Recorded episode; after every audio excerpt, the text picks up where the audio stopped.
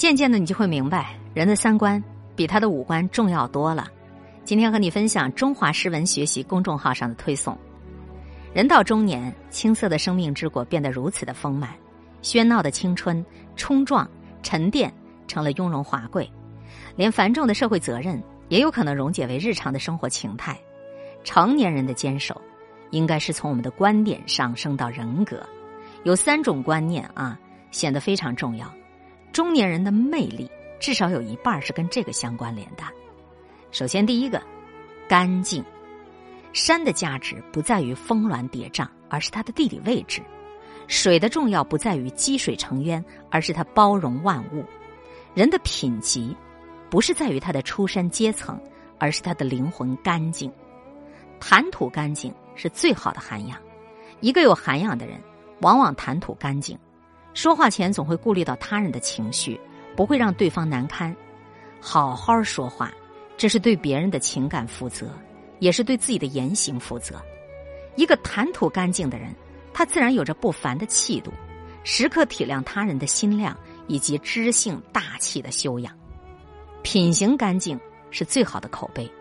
我们总是有内心的坚守，我们总是有不抛弃、不放弃的理念，纵使前路茫茫。也要在心中燃起灯火，在黑暗当中摸索前行，总会迎接到属于我们的光亮。努力的成为一个品行干净的人，朝着前方不遗余力的前行吧。人品好的人，永远是生活中的阳光，是人生中的雨露。灵魂干净，永远是你最好的修行。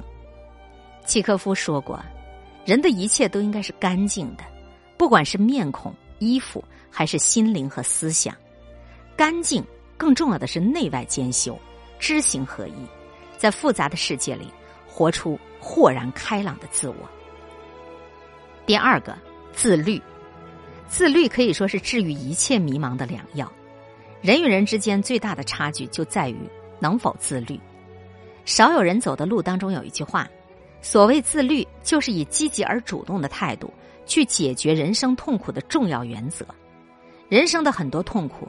都不是无法抗争的天灾，而是你可以解决、可以迁移、可以改变的小障碍。如果你总是消极被动的去生活，你的日子不会发生任何变化。一年后的你还是原来的你，只是老了一岁，痛苦也还是痛苦。但是当你积极主动的去解决问题的时候，你的痛苦就会成为珍珠蚌当中的一个小沙粒，终有一日它会光彩夺目。拂去一袖尘埃，你长期自律换来的就是你一天比一天、一年比一年更亮眼的成就。吃不了自律的苦，你就要受平庸的罪。自律没有捷径可走。有个心理学家曾经说过，自律的前期是兴奋，中期是痛苦，后期是享受。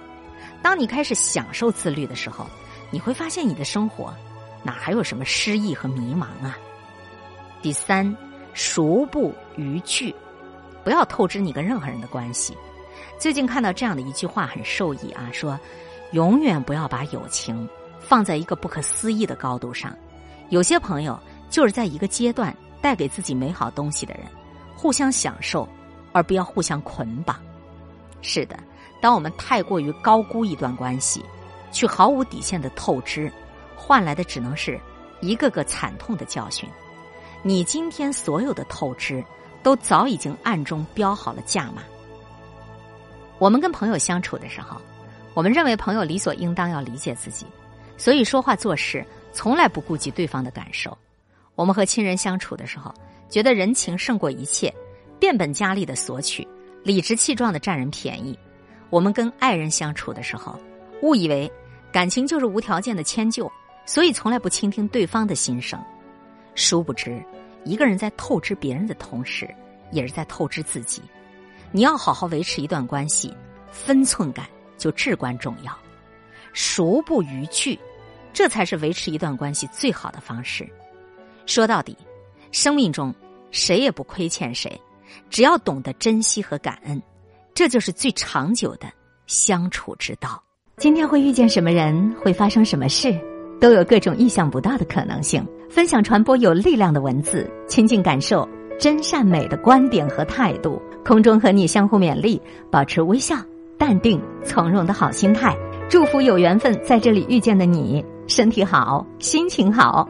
我是海林，欢迎来听一切刚刚好。本节目由喜马拉雅独家播出。